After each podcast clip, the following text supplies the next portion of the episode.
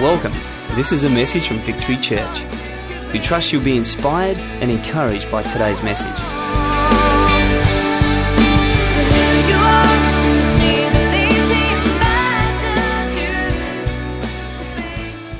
All right. How you doing? You good? Let me borrow your ears for about 25 minutes because I want to sing and dance again. I'm into this thing. And hopefully by the time I finish, some of you who are just getting a little bit too old, some of you are so old. And you think I'm talking to old people. I'm talking about some of you in your 20s. You're so old. You, you've developed some stinking thinking. And you got old before your time. Because you listened to the lie that, you know, you shouldn't do this or you shouldn't do that. Who says? And so, what I want to do tonight, in keeping with our She Speaks conference, is speak to you about the creative power of your words. The ladies have been hearing a lot about this lately, but not everyone in this room is a woman. Are there any men in this place? I love that.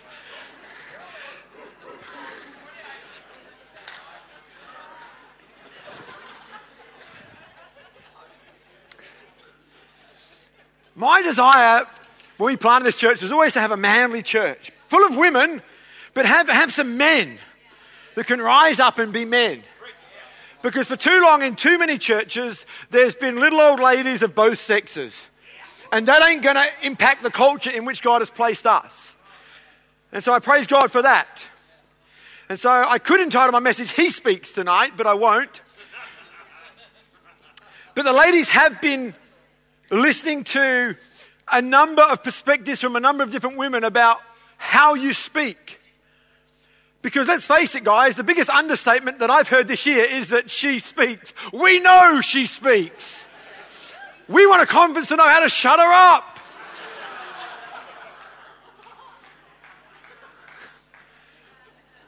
So the nature of the conference was not to get women talking, they do that naturally. The heartbeat behind the conference was to make sure that what she speaks counts. That what she speaks is good and godly. And so our women have been sitting under teaching after teaching, saturating themselves with such thoughts. And I want to bring my two cents worth tonight. If you have your Bibles, turn with me to Genesis chapter 1. The first five verses, it simply says this in the beginning, God. I love that. If you want your life to go well, put God at the beginning. Because in the beginning, God. Everything starts with God. In the beginning, God. Don't get quiet on me, please.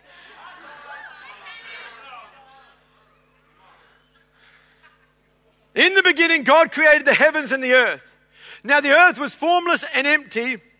Darkness was over the surface of the deep, and the Spirit of God was hovering over the waters. And God said, underline the word said, let there be light. And there was light. And God saw that the light was good, and He separated the light from the darkness. God called the light day, and out of the darkness He called night. And there was evening, and there was morning the first day. Question What did God use to create the world? Words. God used words to create his world.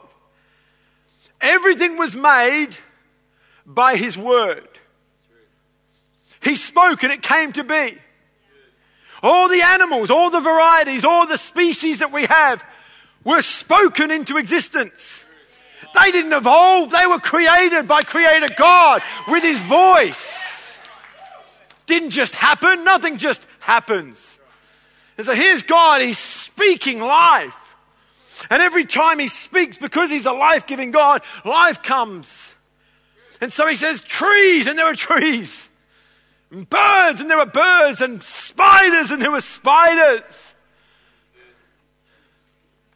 Giraffes and elephants, tigers and lions. and bears. Oh my. Lions and tigers and bears. Oh my.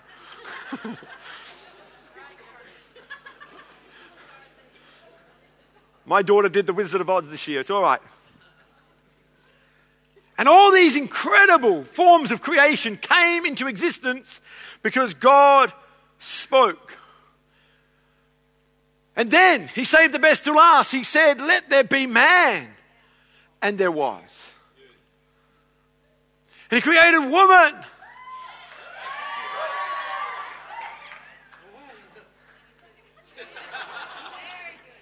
And he said it was very good.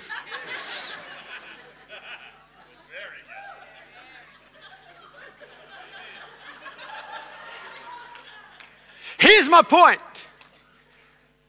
Just as we see God creating his word, sorry, world with his words, so you and I create our world with our words.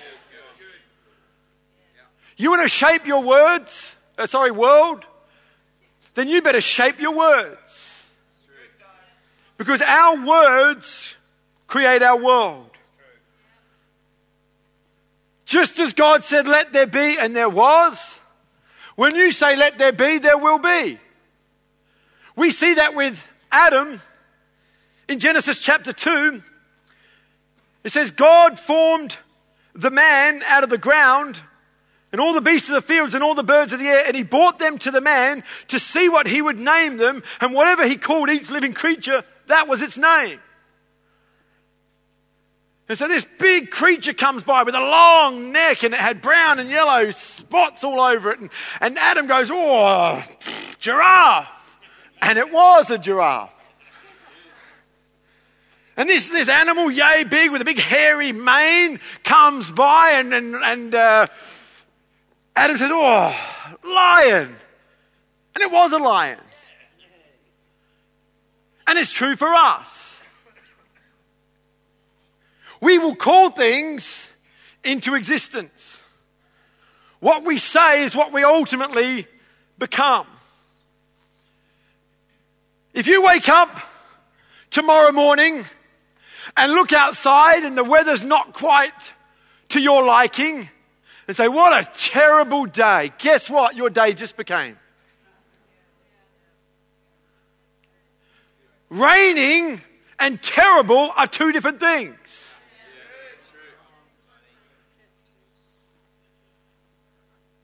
And we call things all the time. And so even the best day can be turned into the worst day because we called it a bad day. Our words shape our world. I want to look at three things very quickly tonight, and I intentionally wanted to be shorter in my preaching because of all the ministry that's taken place this weekend. But I want you to catch my heart through what I share tonight. Three things about your words that are so vitally important. Number one, your words reflect your faith. In Romans 10, verse 8, it says, The word is near you, it's in your mouth, and it's in your heart. That is the word of faith that we are proclaiming. That if you confess with your mouth Jesus is Lord and you believe in your heart that God raised him from the dead, you will be saved. For it is with our heart that we believe and are justified, and it's with our mouth that we confess and are saved. This passage that I've just read refers to the word of faith. Every person in this room, Christian or not, has a word of faith. You have faith. Because faith is simply believing in something. And so all of us believe in something. Even believing in nothing is believing in something. We all have a measure of faith. The Bible even says that. That every one of us in this room and every one of us on this planet has a measure of faith. In other words, we have the ability to believe. And believe we do. And our words, I want you to catch this, our words are the raw material that we use to create our belief system. This scripture says it's the word that is near you. The word that is near you. In other words, it's what you listen to. When the word of God says it's the word that's near you, what it's saying is it's the word that you listen to. That's the word that's close to you. That's the word that's near you. You know, when somebody does something, you say, oh, I can see who's been in their ear. In other words, there's been a word that's been near them. And so, my question to you is what is the word that is near you? Because that's going to form your belief systems. It never ceases to amaze me some of the opinions our young people have. And I'm not talking about young teenagers, I'm talking about kids that are five and six. I don't know if you saw in the paper last Sunday, there was two pages full of all people's opinions as to what they would do if they were prime minister. Did anyone see that? And there were people who were age 52 and they would do this, and there was people aged in their 30s and they would do this. There was one young punk, I think he was eight years old. And he comes up with this notion that he's a little bit concerned about the taxes and he's a little bit concerned about this and he's a little bit concerned about that. And I thought, dude, you, you did not come up with that yourself. Someone's been in your ear. There's a word that's near you. And there was a word that was near that kid for him to formulate. I'm telling you, kids shouldn't have to think about that stuff. He's talking about global warming, this, and he's talking about the uh, population, the boat people. I'm like, kid, you're eight years old. Play cricket or something.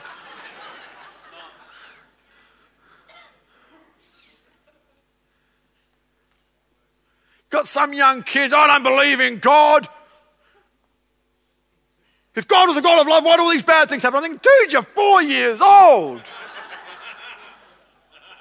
Where do they formulate that belief system? Someone's been in their ear.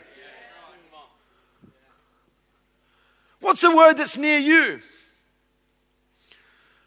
This scripture is referring to the Word of God. Is the Word of God near you? Or is it the voice on Modern Family? It never ceases to amaze me what is acceptable now in our culture.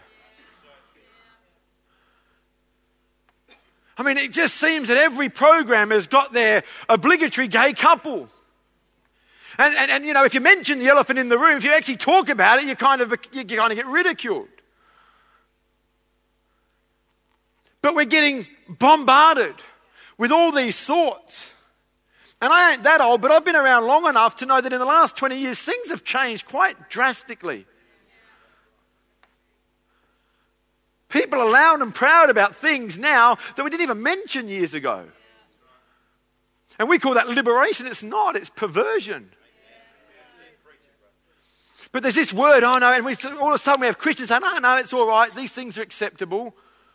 You know, you should, you know, you, you've got to love, you know, God says love all people. Yeah, but he didn't say love sin.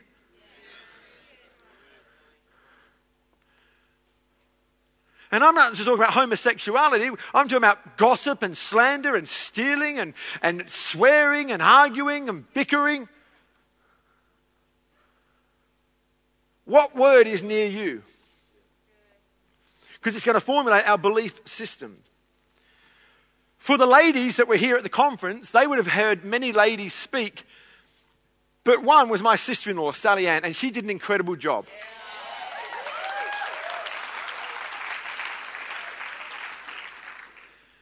And uh, she told her story of what's been going on in her life. And I'm not going to do it justice. But in a nutshell, for the sake of time, there was a lump found in her body which needed to be removed, and then some treatment was needed for about a six week period. And I commend her because through that time, she just carried on. And she told a couple of appropriate people, and that was it. To keep her accountable, to keep her faith strong, to keep the right voice in her ear. But the thing behind it was she didn't want too many people to know because that would be, create too many voices. And some of the worst voices in your ear will be well meaning Christians. Because everyone's got a story about somebody who had the same thing that you've got.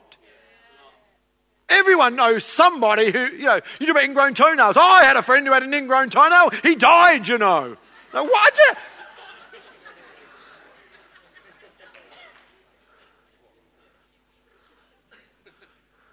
It's like in kindergarten cop. I don't know if you ever saw that. But Arnold Schwarzenegger's got this headache. And this young kid goes, You've got a tumor. It's not a tumor, it's a headache. And you know what? We've got to say that. We're going to be like, oh, it's not a tumor. It's a toenail. I mean, what?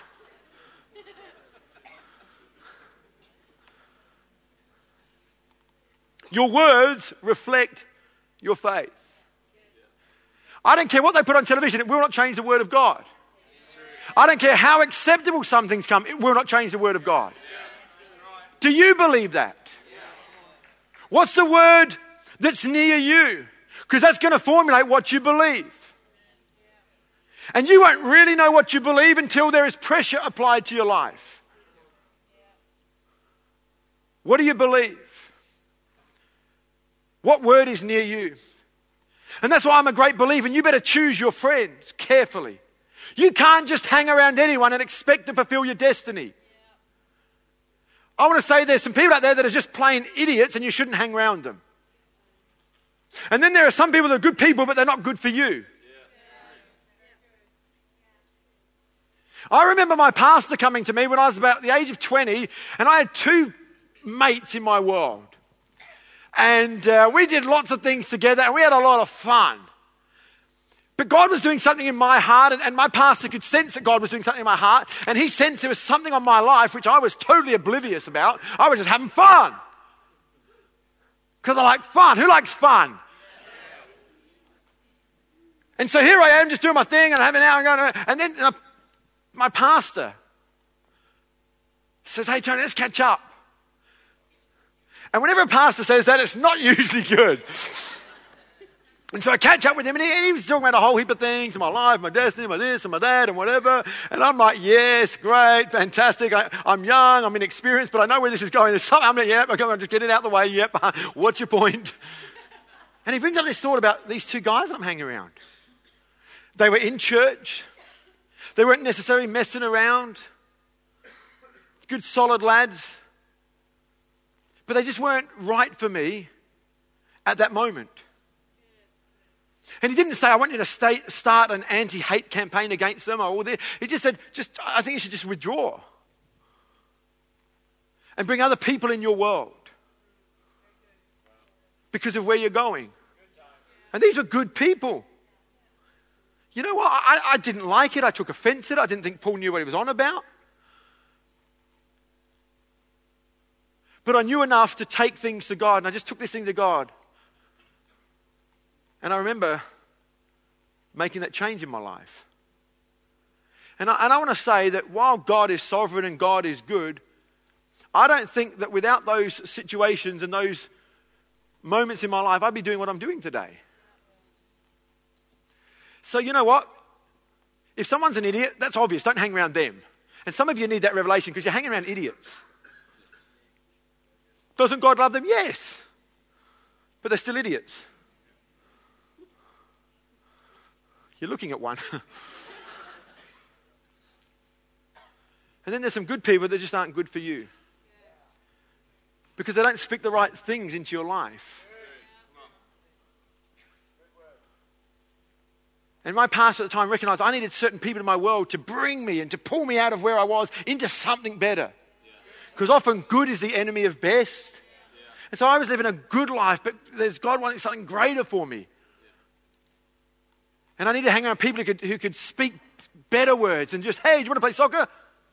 So that's not a sin, but like, you know, you, you can't build a destiny on that. And do you want to do this and you want to go to the beach and you want, that's all fine, but you can't build a destiny on that. You need someone to say, hey, hey, what have you been reading? And so I started surrounding myself with people who would start speaking into my life. Say, what have you been reading? What have you been reading in the Bible? What have you been? Those other guys didn't do that. Good guys, but weren't, weren't feeding me, weren't encouraging, weren't taking me any further. And some of you, as I've been speaking, know that that's true for you. And I'm not going to put that on you, but if you feel something go off on the inside of you, that's God speaking. It's the word that's near you right now. I would love to tell you, you know, the two guys I was hanging around, they were so fine with it, they understood, they didn't. They were confused, they were hurt, they were a whole heap of things. But I had to do it nonetheless. Because I need that right word to be near me. And so do you. Because words reflect our faith. Secondly, words determine your course. Psalm 45, verse 1 says, My heart is stirred by a noble theme, and I recite my verses for the king. My tongue is the pen of a skillful writer. I don't know if you ever thought about it this way, but every time we speak, we are writing a book. And the book we're writing is a book about you. When I speak, I'm writing a book, and the book is entitled Me. And there's a big picture of me, an awesome picture of me on the front cover. It's an amazing picture. Photoshopped, airbrushed, it's awesome. And it's of me. And the words that are in that book are the ones I speak. That being true, we can determine the course of that book by the words in which we speak. Now, I'm not talking about changing the course of history or a destiny. Um, God is sovereign. But you know what? You can be in the worst moment, but see it in a positive light. And speak positive words, and that day that would normally take someone out makes you stronger by the words you choose to speak. And so your book is, say, I had a really bad day, it was terrible, everyone was picking on me, I hate it, da da da Or, man, I had a tough day, but you know, some of the things I learned from that tough day have made me the person I am today. Same circumstance, same situation, different book. By the words we speak. I was talking to a young man not too long ago, and it shocked me by what he said. In talking about a number of things, in the course of the conversation, he says this oh, When I'm older, I'll go to jail. I'm like, what? I mean, what have you done? Said, so why? What have you done? He goes, oh, nothing. But my mum ended up in jail. My dad ended up in jail. So I'll end up in jail. And you know what? With that thinking, guess where he'll end up? There'll be a picture of him on the front cover behind bars. How many people do you know today that have told you, and maybe you're one of them, I'm not getting married. Why? What has marriage ever done to you? Oh, my mum and dad. Didn't work for them. Why should it work for me? And we're writing our stories. And I want you to know there's a method to my madness behind most things that I do. And when I stand up here and just talk about my wife and how much I love her, there's a purpose in that. Because I want to change the way people think about marriage. Any chance I get an opportunity to say, I love my wife. And some of you have been in church for a long time have heard me tell my skating story and how we met when we was 14 and we dated for eight years and then we've been married for 18 years. I want you to know that. And I want you to know that I'm madly and passionately in love with her. And I love making love with her. I want you to know that. Not to gross you out. But I want to combat the lie that's out there that married couples don't have sex, and if they do, it's not fun. Because if there is a glimmer of hope that you can be married for a long period of time and enjoy each other and stay married and be in love and have sexual intimacy that is pleasurable, if you actually start putting that in your thinking, you'll start thinking differently. And so I get up here all the time and I talk about my kids and I talk about my family and I talk about my wife and how much I love her because I want you to know that I love her. I want you to know that we live in a society that says, you know, marriage can't work. I want to say, you know what, it can. And if you are happily married, tell everybody. Nice, nice. Is there anyone else? I mean, come on.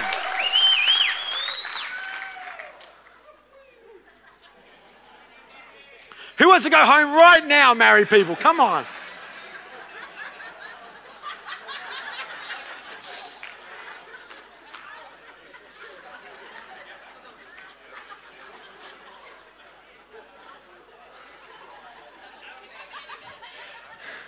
You know, I, I react violently when people say, oh, I've got to go home to the missus. I mean, what does that say? Oh, I've got to go home to the ball and chain. I mean, come on. What the heck is that? Stupid talk. Stupid. I want our kids to know that we're in love. Mitchy saw mum and dad kissing the other night, and, and, uh, and we knew he was watching, so we just kissed a little bit longer.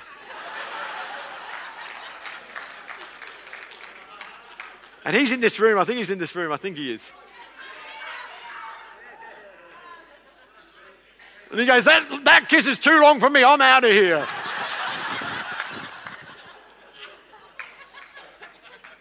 But I got a sneaking suspicion in his heart of hearts, he's saying, That's much better than them fighting.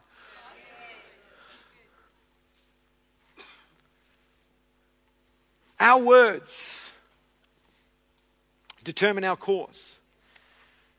Got a three year old daughter, she turns four on September 8th, and she'll tell anybody. I think she's hoping to get a lot of presents this year. and, and, we have make up stories, and, and every night, and uh, I was bringing her to church tonight. I said, Look, t- tonight's going to be a little bit later, as per normal, so I'll give you a make up story in the car on the way down. And, and she helps me with a make up story now, which is quite sweet. But every story I start, it always starts like this. I know I've told you this, but I'm going to tell you again. Once upon a time, there was a beautiful princess. And she had blonde hair and the most beautiful blue eyes. And she was three years old. And she knows I'm talking about her. And every day she's hearing she's beautiful. And isn't it amazing that some of the breakthroughs that some of the ladies had as they stood up here and testified this morning, they said, Wow, I had a revelation, I was beautiful. I want my kids to go into life thinking, I'm beautiful, man. They don't need a revelation. I want them to know like they know, like they know, like they know, like they know.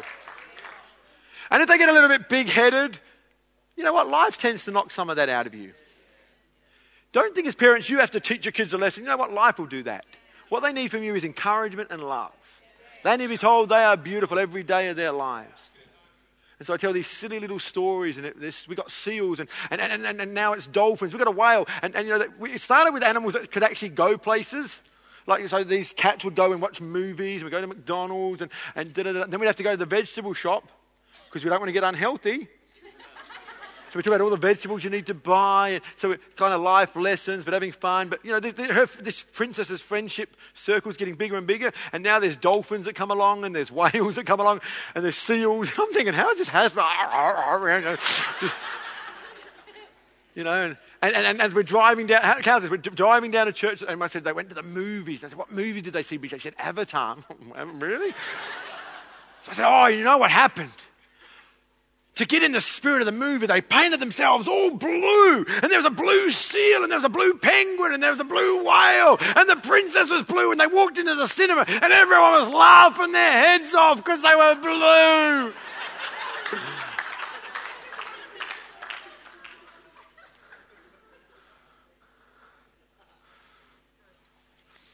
The funny thing was, I don't think she gets it. The creatures in Avatar are blue. She just said Avatar. So she's like, why would they be blue, Dad?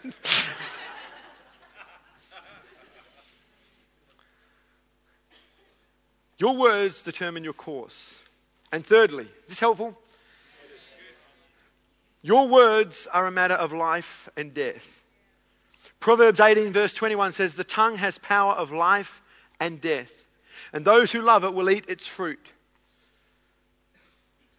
In other words, what you say determines how alive you feel. You've got to catch this. People ask, How are you? Oh, I'm okay.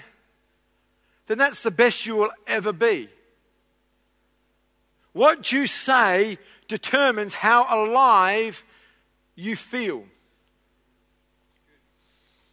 Esau, who was a character in the Old Testament, he had a brother called Jacob. And Jacob was a little bit of a mummy's boy, and he would stay at home and, you know, he'd he's the kind of guy that'd be on MasterChef. That was Jacob. But Esau was a man's man, as he was a hunter, and he would go out and get the animals, and then it was the mummy's boy that would cook up the stuff. And, and so one particular time when Esau's out there, you know, hunting and, and doing all the manly stuff, he, his, his brother's at home cooking this incredible stew, which got like a 10 by Matt Preston. It was an amazing stew. And so, you know, after a, a, a, a, hard day hunting, there's only men out there that are hunters. Just, oh, just, and he smells this stew and he, and he realizes, man, I'm famished, I'm starved. And so he says, Give me some of your, give me some of your stew, mummy's boy. And he says, I'll give you some of my stew if you give me your birthright, which was a big deal back then. And he's like this. He says, Ah, what good is my birthright if I starve to death? Give me the stew. And he forfeited his birthright over a bowl of stew. It could be said like this He forfeited his destiny over a lousy meal. Because he spoke these words I'm starving to death. And that's how he felt. It could have been oh so different for him if he had recognized what was going on and spoke different words and says, You know what, kid? I'm hungry, but I ain't stupid. You can stick your stew. And he could have just ripped that animal open right there, just buried his head in it, and ah. It's a stupid mummy's boy. Ah. But because he said, I'm starving to death, he felt like he was dying. He wouldn't have died. How many of you have said, I'm starving to death? You can go 40 odd days without food. You've probably gone 40 minutes. I'm starving to death. You won't die. We say some dumb things. And it's interesting that the harder the times are, the bigger the exaggerations are. Have you noticed that? Walking around the shops all day, oh, my feet are killing me. No, they're not. Can you imagine what that would look like if your feet were actually killing you? Just, ah, ah, oh, ah, oh, oh, oh, oh, oh, oh, stop it, feet, you're killing me. I mean, like. I love this one, and, and you've heard me say this before, but the whole world's against me. Don't be stupid. Most of the world doesn't even know you. Most people don't know you exist. If by the whole world you mean your 60 friends on Facebook, and even if you have your 1,200 because you think you've got so many friends, but most of those don't even know you. So the whole world's against me. No, they're not. They don't even know you. This is what happened to me more recently. I'm 41 years of age, for those of you who don't know. For those of you looking up me thinking, who's that young 25 year old up there? and I've played soccer most of my life and other sports as well. And, and I still play a little bit of indoor soccer on a Thursday night. And a few weeks back, I, I, I did a groin injury. And I pride myself on not getting injured because I've gone through right this soccer career and blah blah blah, and I don't get injured, and I, you know it's fantastic. But you know, I went down, and um, it's interesting. I, I, walk in to the next meeting the next day, and said, "Oh, what you done?" I said, "Ah, oh, I did my groin at soccer, having never done one, which is some, an achievement in and of itself, playing as soccer as often as I have over the years." And it never ceased to amaze me how many people said, Oh, you're not as young as you used to be. Some of it was said in jest, but I'm telling you, I got this overwhelming, oh, you're not as young as you used to be. I mean, yeah, maybe. But I ain't flipping dead. I'm like, you know, I felt like some people wanted me just to, you know, lie in a coffin and stay there till I die. Because I'm not as young as I used to be.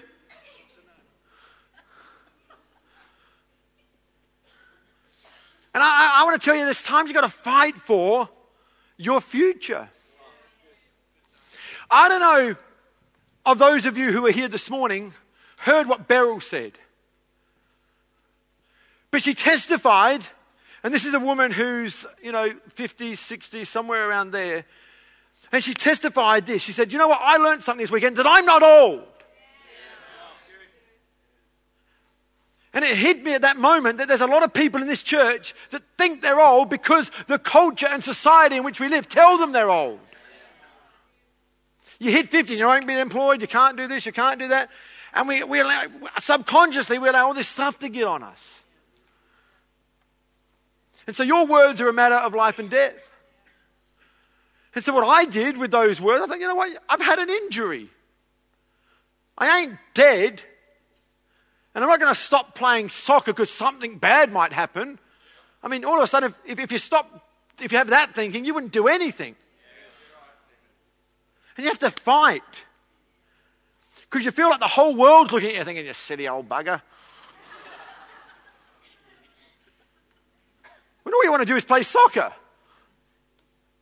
You know what I'm saying? Maybe some of the young ones can't relate, but I, I want to speak to any of you that are my age and older.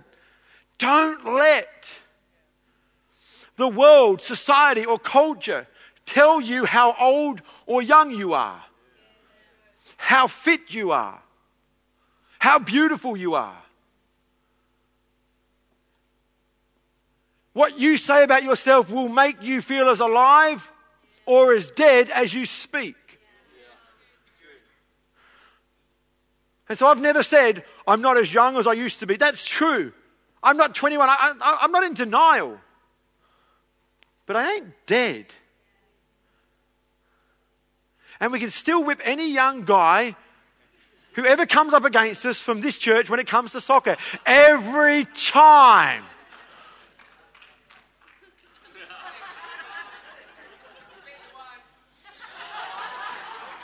See, even that comment, that's a victory for me.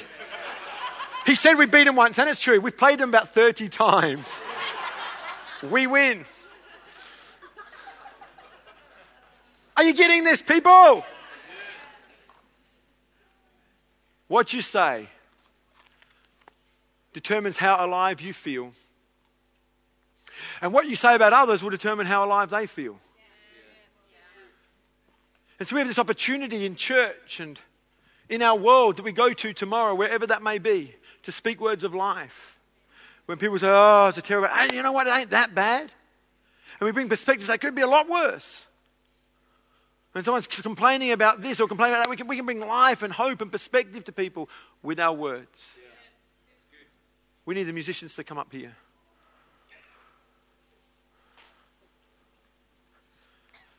Our words frame our world.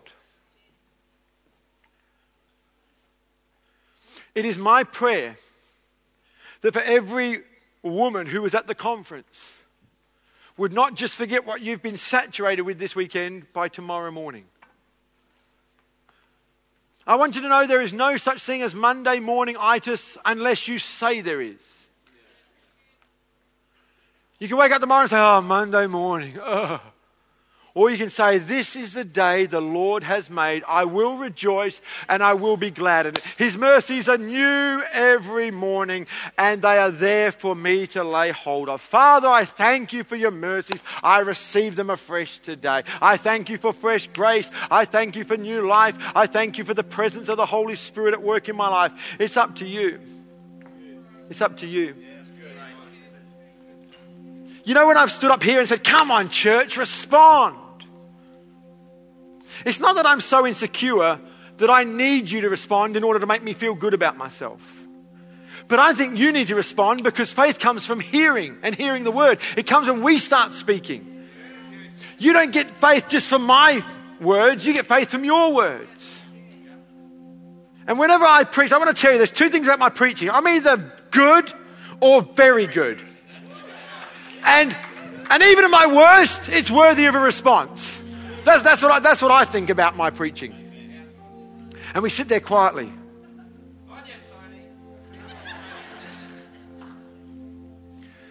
And maybe we see our wife, she's bought a new dress, and we have the opportunity to say, You look beautiful, honey, and we just sit there silently.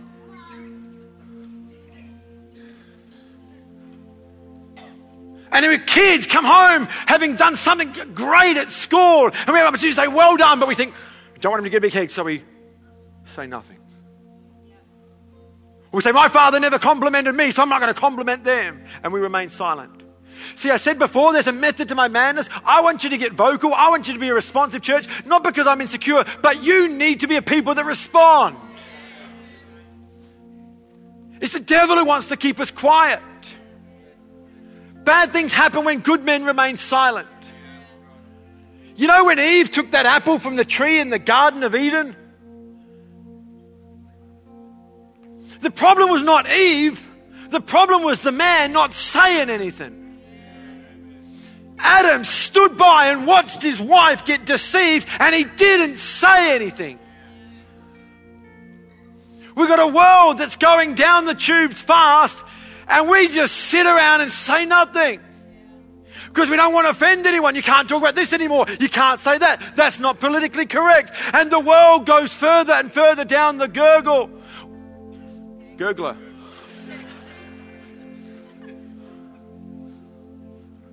But we have opportunity to speak up, not in an arrogant way, but in a way that says, come on, there's something better.